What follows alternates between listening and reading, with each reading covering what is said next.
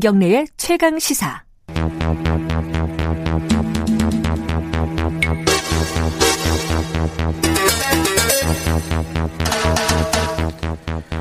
사건의 이면을 들여다보고 깊이 있게 파헤쳐보는 시간입니다. 추적 20분 오늘도 두 분 함께 하십니다. 박지훈 변호사님 안녕하세요. 네 안녕하세요 박준입니다. 한겨레 신문 김한 기자님 네, 안녕하세요. 안녕하세요. 추석 때는 뭐 별일 없으셨죠? 네 뭐 집에서 아, 방송 안 하셨어요? 추석 때는? 예 안 했습니다. 예. 어 그래요? 예. 방송 스케줄이 거의 연예인이신데 추석 때는 또 아닙니다. 쉬셨네. 김한 기자는 어떠셨어요? 네, 저도 뭐 이번에 특별한 데 방문하지 않고 그냥 네. 가족들과 보냈습니다. 다들 대부분 그랬는데 네. 이 특별한 데를 방문하신 분 얘기를 오늘 좀 할 겁니다. 어, 이게 추적 20분에 걸맞지 않게 좀 철학적인 내용일 수도 네. 있습니다. 이게 코로나 시대 개인의 자유는 어디까지 제한할 수 있는 것인가 이런 본질적인 얘기는 그거잖아요. 사실은 뭐 그 얘기를 하기 위해서 어, 이일병 교수 얘기나 뭐 차벽 설치나 뭐 이런 얘기들을 좀 해 가면서 좀 본질적인 얘기도 가능하면 짚어볼 건데 될진 잘 모르겠습니다. 일단 이일병 교수 교수 아 지금 교수가 아니죠 퇴임했으니까 네, 그죠? 네, 이일병 씨 그러니까 강경화 장관의 남편 이일병 씨의 미국 여행 어 팩트부터 좀 알아볼까요? 언제 출국을 했죠 이 사람이? 추석 날이었나? 추석 네, 전날이었나? 추석 네. 전날 출국했습니다. 전날? 예. 그 이제 KBS가 어떻게 알고 가서 이제 취재를 하게 됐죠. 알 수밖에 없는 게 본인이 이제 SNS 활동을 상당히 많이 아, 합니다. 그래요? 다 합니다. 친구들도 많고요. SNS 아. 친구가. 그래서 어, 이 사람이 이 시국 이 시국에 가느냐. 그래서 음. 아마 언론 기관에서 특히 KBS에서 이제 포착을 하고 직접 그 공항에 찾아갔고 인터뷰를 했고요. 그 인터뷰가 지금 좀 논란이 되고 있는 상황입니다. 이제 헤비 유저였군요 SNS에. 너무 헤비 유저입니다. 너무 헤비 유저. 블로그를 굉장히 열심히 하시는 분이더라고요. 음, 네. 블로그를 특히 어찌됐든 이제 어, 이 논란의 핵심은 이제 미국 여행 간게 네. 어, 법을 어긴 건 아니죠, 그죠? 일단 그렇죠. 기본적으로. 여행 자제를 권고한 거기 때문에 뭐 여행을 금지하고 있는 건 아니어서 뭐 법을 위- 위법사항이거나 이런 건 음. 아닙니다. 그리고 뭐 당연히 법을 위반한 게 아니니까 뭐 어떤 압력을 넣었다거나 특혜를 받았다거나 이런 그렇죠. 건 당연히 아닌 거고. 네. 음, 그런데 이제 미국 여행을 간 것이 문제고 또 사람들이 좀 정서를 건드린 게 요트를 사러 갔다. 예. 아, 뭐 이런 거였어요. 그죠? 특히 두 가지죠. 주무부처 장관의 배우자가 음. 자제 권고를 무시하고 갔다. 음. 갔는데 요또 샀다. 이두 음. 가지가 지금 국민들이 조금 안 좋게 생각하는 그런 부분 같습니다. 음. 이제 여기서 이제 문제가 생깁니다. 이게 어 강경화 장관 입장도 이 본인이 만류를 했다는 뉘앙스로 얘기를 네. 했어요, 그죠? 그런데 이제 간다는데 어떻게 할 거냐, 뭐 이런 음.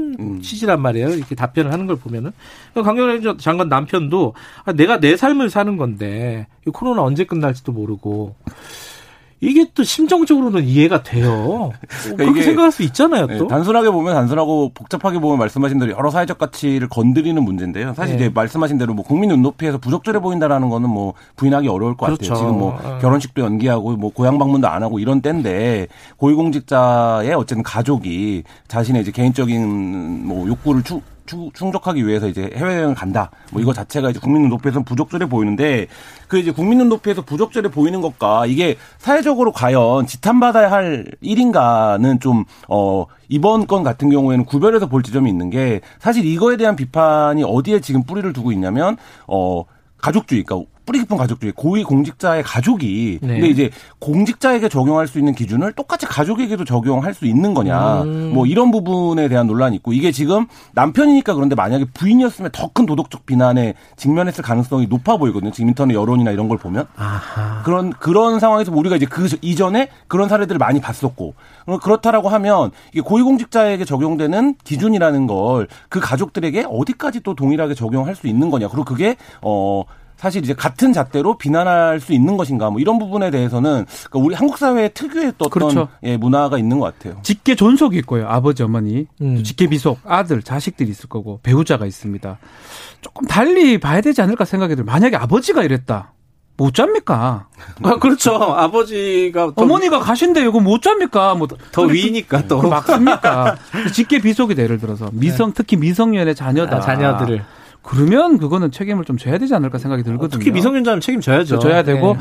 좀 미성년자가 아니더라도. 조금, 조금 지났다 하더라도 근데 배우자는 좀, 좀 애매한 상황 같아요. 아. 뭔가 우리 감 우리 감성상 감정상 국민 예. 감정상 그 배우자를 못하게 하- 하나 또 배우자라면 자신의 배우자가 고위공직자인데 왜 저런 결정을 할까? 이런 우리나라의 정서의 특유 그런 게 작용된 게 아닌가. 저는 좀 만약에 이게 미국에서 일어난 일이라면 이게 뭐쩌라고 했을 것 같아요. 아니 뭐 코로나 아. 걸리는데 이제 카퍼레이드도 하는데 예, 거기는 뭐 제- 제가 그래서 우리나라에 해당하는 아주 독특한 정서도 좀 작용했지 않을까 생각이 듭니다. 근데 이게 이제 그 그런 상황이면은 이 뭐랄까 기준 자체를 방역에 대한 기준 자체를 조금 현실화할 필요가 있지 않느냐. 또 그런 얘기까지 또 이어지거든요. 지금 이게 너무 꽉 쬐는 거 아니냐. 어, 그래놓고 안 지키면 뭐라고 하고. 네. 뭐 물론 이제 일반인들 같은 경우야 뭐 그런 비난을 받을 이유는 별로 없죠. 안 가죠. 예. 특히 이제 공직자라든가 공직자 근처에 있는 사람들 이런 경우는 조금 이제 어 바- 기준 자체를 설정을 좀 고민을 해야 되는 거 아니냐라는 얘기가 있는데 그렇죠. 이건 좀 고민이에요. 왜냐하면은 방역이 최우선이다라는 게 머릿속에 박혀 있는데 그러니까 그죠? 지금 여러 가지 기본권들을 제한하는 게 예, 과- 과거와 같으면 사실 엄청난 사회적 비난이나 저항에 직면했을 텐데 사람들 마음속에 모두 방역의 벽이 그렇죠. 생긴 것 같아요. 그래서 코로나 사태가 장기화되면서 방역을 위해서는 일부 기본권도 양보 할 수밖에 없는 거 아니냐 음. 이런 어 마음들이 있고 그리고 이제 그 개개인들은 굉장히 그 부분들에 대해서 방역 준수를 잘하고 있는 게 사실 이제 강경화 장관도 여러 차례 칭찬했던 K 방역의 실체잖아요. 근데 네. 이 부분에서 어떤 일탈적인 행위를 하는 개인들에 대한 공격 이런 것들이 굉장히 좀 그거에 반대급부로 심하게 작용이 되는 것 같고 근데 저는 어제 최강 시사 들으면서 깜짝 놀랐는데 이준석, 이준석 전 최고위원이 바뀌었더라고요, 두 네, 사람이. 그러니까 완전 공수가 바뀐 것 같은 맞아요. 저도 놀랐어요 네. 사실은. 그 기사도 많이 났 더라고요. 네. 근데 이준석 최고위원이 한 말 중에 저는 새겨 들어봐야 할 말이 그거라고 생각을 하는데, 그러니까 이 일괄적인 적용, 강한 통제로 끌고 갈 수 있는 게 사실 실질적으로 방역에 도움이 얼마나 되느냐는, 그러니까 예를 들면 심리적이고 정서적인 부분에서 위안이 되는 건 사실이죠. 사람들 안 모이고 이런 이런 것들이. 근데 음. 어 여행이라든지 이런 부분들에 있어- 있어서는 좀 이제 이게 사- 사실 뭐 내년에 끝날지 언제 끝날지 모르는 상황인데 좀 방역 기준을 조정하거나 혹은 이제 그거에 대해서 과도한 비난을 좀 삼가는 것. 그러니까 예를 들면 어떤 선 누군가는 어- 다른 선택을 할 수도 있다. 이 부분에 대한 좀 이해 이해와 양해를 하는 태도 이런 것들도 이제 같이 중요하지 않을까 이런 생각도 듭니다. 그렇죠. 그러니까 고향 방문을 자제하라고는 했는데 실제로 가신 분들도 꽤 있죠. 있잖아요. 그렇죠. 당연히 갈 수도 네. 있고 당연히 갈수 있는 그 사람들을 거죠. 비난할 수는 없는 제 노릇 아니겠습니까? 그죠? 예, 네. 어쩌면 이거는 원, 원하는 거 권고하는 사안이거든요. 네. 그걸 강제하거나 방역을 제우선 제일 우선으로 해 가지고 모든 것을 통제하는 상황까지 가는 거는 또 그것도 바람직하지 않는 모습이거든요. 예. 그러기 때문에 좀 이런 논란이 되는 거고 저는 뭐, 뭐 개, 개인적으로는 그렇습니다. 개인적으로는 방역에는 뭐 문제가 없죠. 가서 카리브에 떠, 떠댕기면 뭐 걸릴 수도 없고 걸렸다 하더라도 돌아.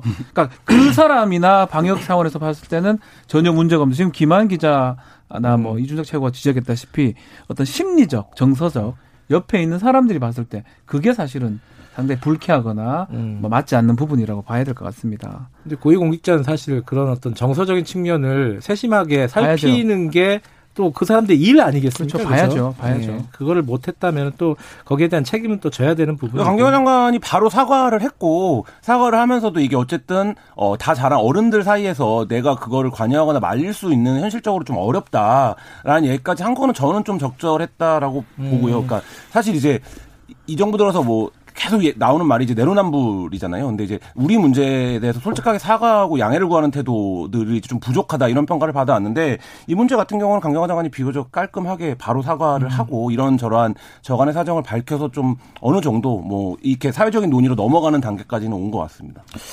이, 하지만은, 어, 6616님이 보내, 문자를 하나 보내주셨는데, 이 권고잖아요, 여행 자제가. 근데 그게 권고면 국민들 다 여행 가도 되는 거냐, 그러면은. 그죠? 이런 얘기 나올 수밖에 없는 거예요, 사실은. 그렇죠. 그래서 이제 좀 이렇게 눈에 띄는 분들은 특히 더 조심하고 모범을 보여야 되는. 솔선수범 뭐 이런 말 하잖아요. 이게 너무 구태의연한 말이긴 한데 그런 게 좀 필요하다. 근데 이 와중에 네. 법적인 얘기가 하나 나와 있어요. 이게 외환관리법 위반? 외국한 거래법으로 이제 이름 바뀌었는데 아, 그래요? 이제 음. 일정 금액 이상으로 외국한 근데 뭐 달러를 쓰게 되면 음. 그것을 신고를 하도록 되어 있습니다. 그러니까 이 얘기가 나온 게 요트가 2억짜리입니다. 뭐, 어, 뭐 그 정도 거액인데 어떻게 사냐 이거? 현지에서 구매는 불가능하거든요. 어. 2억을 가져가서 산다. 신고를 했지 않을까 싶어요. 그죠? 그 성격에 모든 것을 블로그에 지금 다 쓰는 사람인데 예. 이 탈법적인 상황을 하면서 그- 굳이 그것을 쓸 리는 없을 것 같고 뭐 당국에 신고를 하고 구매를 하면 문제는 없습니다.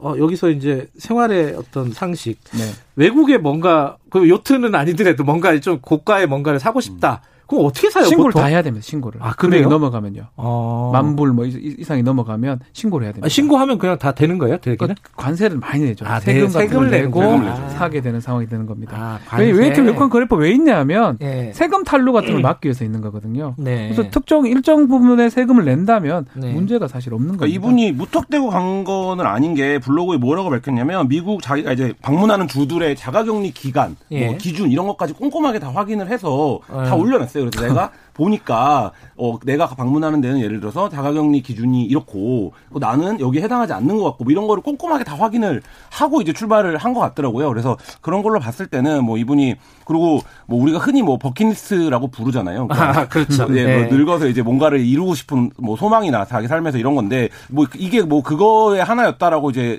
취지로 설명을 하는 글도 제가 얼핏 봤는데 그렇다라고 하면 뭐 좀 꼼꼼하게 나이가 이제 않았을까. 70이 우리나라 나이로 53년생이니까 오, 53년생. 53년생입니다. 예. 대통령 동갑이라고 예. 그러더라고요. 70이면 코로나 최근 보도 보면 5년 안에도 종식이 안 된다는 얘기를 했을 때 아. 약간 절망했을 수도 있어요. 아, 저희 같이 이제 저희 마- 우리 40대 뭐 30대면 이게 좀 이해가 안 될 수 있지만 일은 여든 아. 정도라면 버킷리스트라면 음. 그러니까 저희가 이해를 해보자면 지금 안 하면 못 할 수도 있다. 못 할 수도 있다. 아. 그 얘기는 뭐 이 아니. 일명 교수를 측면에서 봤을 때는 할 수 있다라는 게 2046님이 비슷한 말씀 보내주셨는데 코로나 걸려도 좋으니 더 이상 외롭지 않았으면 좋겠다. 이런 그런 분도 80 있죠. 넘은 고모님의 하소연을 들었대요. 코로나 우울증 있잖아요. 코로나 예. 블루 이게 그런 거거든요. 예. 1793님도 추석에 자식들에게 오지 말라고 영상 편지 보내고 카메라 꺼진 후에 울어요. 눈물을 훔치던 어르신도 있었다. 웁니다. 그러니까 이게 야- 양, 양면이 있는 겁니다. 이러니까 더 화가 나는 거고. 그렇죠. 이- 또또 그렇죠. 이러니까 네, 또 맞습니다. 약간 방역을 좀 조정해야 되는 거 아니냐 이런 얘기가 얘기도 나오는 좀 거고. 솔솔 나오는 네. 거고 하지만 방역 당국에서는 안심하지 못한다라고 계속 그렇죠. 또 얘기를 하고 있고 참 어려운 상황입니다. 이 연결되는 얘기인데 차벽 설치 네. 조금 전에 이제 윤건영 의원과도 얘기를 했어요. 윤건영 의원 입장은 방역이 무엇보다도 중요하다. 지금 상황에서는 뭐 10월 9일 날도 필요하면 차벽 설치할 수 있다. 이런 입장이란 말이에요. 이게 이거- 개인의 어떤 자유? 이건 달리 봐야 됩니다. 예전에요. 2011년도에 음. 현재. 이른바 예. 명박 산성이죠. 이른바 현재 결정에서는 네. 차벽 설치에 대해서 위헌일 수 있다라는 뭐 얘기를 했는데 네. 뭐그 이후에 차벽 설치가 되긴 했습니다. 네. 박근혜 정부 때도 마찬가지고. 했었죠, 다. 네. 근데 사실은 집회의 자유, 가장 중요한 집회의 자유가 우리가 한 번도 겪어보지 못한 상황이 생긴 겁니다. 음, 사람이 이렇게 모이면 목소리를 낼 수가 있는데, 아이고야, 병이 걸리네? 라는 한 번도 생각하지 못했던, 우리 헌법에서 예상할 수 없었던 네. 일이 지금 생긴 거거든요. 코로나라는 거. 네. 표현의 자유, 집회의 자유 중요하죠. 근데 무조건 모이면 이 병이 감염되거나 전염될 가능성이 아주 높다면 조금은 달리 봐야 되지 않나. 음, 이- 옛날에 이? 집회의 자유 부분하고. 음, 왜냐하면 이건 생명에 관련된 거거든요. 네. 그래서 예전 판례라든지 위헌적 요소 이런 거보다는 지금의 어떤 방역이라든지 생명권을 기준으로 본다면 집회 자유가 좀 제한될 수밖에 없는 상황이 아닌가. 뭐 무한정적인 자유는 사실 없겠죠. 그러니까 없으니까 그렇죠. 상황, 예, 상황에 네. 따라 맞춰서 진행을 하는 건데 이제 문제는 이런 걸 것 같아요. 그러니까 지금 이제 야, 야, 야권에서는 뭐 재인산성이다 이런 얘기까지 하고 있는데 이 차벽을 세운 목적이 뭐냐를 놓고 보면 과거의 명박산성이랑 분명히 차이점이 있죠. 그러니까 이제 음. 그런 부분에서 그러니까 보이는 그림만 갖고 뭐 완전 다르죠. 예, 비판을 뭐 산성이 뭐. 뭐 차만 세우면 산성입니까? 그렇죠. 그러니까 그 부분에서 차별의 목적이 완전히 다르다 다른 상황이긴 하지만 집회 자유가 헌법이 보장하는 굉장히 중요한 민주사회에서 가치 중에 하나라고 한다면 그리고 이거 여러 판례들이 있는데 이제 제한의 최소성 뭐 이런 것들이 있어요. 그러니까 예를 들면 제한을 하더라도 그 제한이 굉장히 정당해야 되고 여- 목적에 맞아야 되고 이유가 합리적이어야 되는데 사실 이번에 경찰의 차벽이 어, 그 제한의 최소성에 모두 부합하는 거였냐. 그러니까 예를 들면 이미 법원이 드라이브 스루 집회만 허용을 한 상황이었고 거기에 이제 말하자면 경찰이 여러 가지 경로를 통해서 사람들이 얼마나 모일지 이런 부분들을 사전에 파악이 가능한데 그거를 굳이 그렇게 좀 위압적인 모습으로 차벽을 싹 쌓는 모습을 보이는 게 당연히 이제 정치적으로는 어떤 효과로 드러날지를 예상을 해본다면 사실 좀 그런 부분에 있어서는 조금 뭐 정무적으로 어 판단이 좀 부족했던 건 아닌가 이런 생각 그럼에도 만약에 그럼 경찰이 지금 해야 됩니다. 만약에 네. 만약 망- 질서 유지선을 설정한다면 지난번에 8.15 때 경찰이 또 감염된 사례가 있습니다. 음. 이거는 사실은 우리가 아무도 예상할 수 없는 거예요. 표현의 자유, 집회의 자유 너무나 중요하지만 네. 사람이 모이면 무조건 걸릴 수 있는 상황이 생기는 거거든요. 네. 그거는 막는 사람이 경찰이든 그것도 사람 아닙니까? 예. 동물도 아니고 아 동, 물건이 아니잖아요. 예. 그런 어떤 새로운 아무도 예상할 수 없던 상황이기 때문에 이건 달리 봐야 된다. 뭐 예전 판례 같은 지금 지금 사실 의미 없다고 저는 생각이 듭니다. 정쟁이 아니라 조금 뭐랄까 좀 진지하게 논의를 해야 될 부분인 것 같아요. 이런 부분들. 완전히 그래서. 다른 상황이거든요. 어, 시간 다 됐는데 벌써? 그거 하나만 제가 궁금해가지고 그 드라이브 스루 집회를 안 한 하지 말라고 했잖아요. 대부분 금지했단 예. 말이에요. 물론 이제 법원에 가서 어떻게 될지 모르지만은. 아홉 대만 된다고요. 근데 이게 그럼에도 불구하고 차가 지나가는데 그걸 뭐 어떻게 단속이나 뭐 처벌을 할 수가 있어요? 지금 이제 허가된 거는 아홉 대까지 가는 예. 거를 이제 뭐 그걸 하긴 한다면 어열 대가 붙었네. 그래서 어. 저 채워서 집시법 위반 뭐 허가 받지 않는 시위니까 아. 가능성이 있는데 사실상은 저는 시위도 어려울 뿐더러 음. 단속도 어렵다고 생각이 듭니다. 알겠습니다. 오늘 어 마지막으로 문자 하나 소개해 드릴게요. 3069님이 이일병 교수가 비난받는 거는 자제 권고를 내렸던 주무 장관의 남편이라 그런 거죠. 음, 라고 네. 했는데 이 말도 또 저희들이 무시할 수가 없는 부분인 것 같죠. 여기까지 듣겠습니다. 고맙습니다. 감사합니다. 감사합니다. 박지훈 변호사님, 한겨레신문 김한 기자님, 지금 시각은 8시 46분입니다.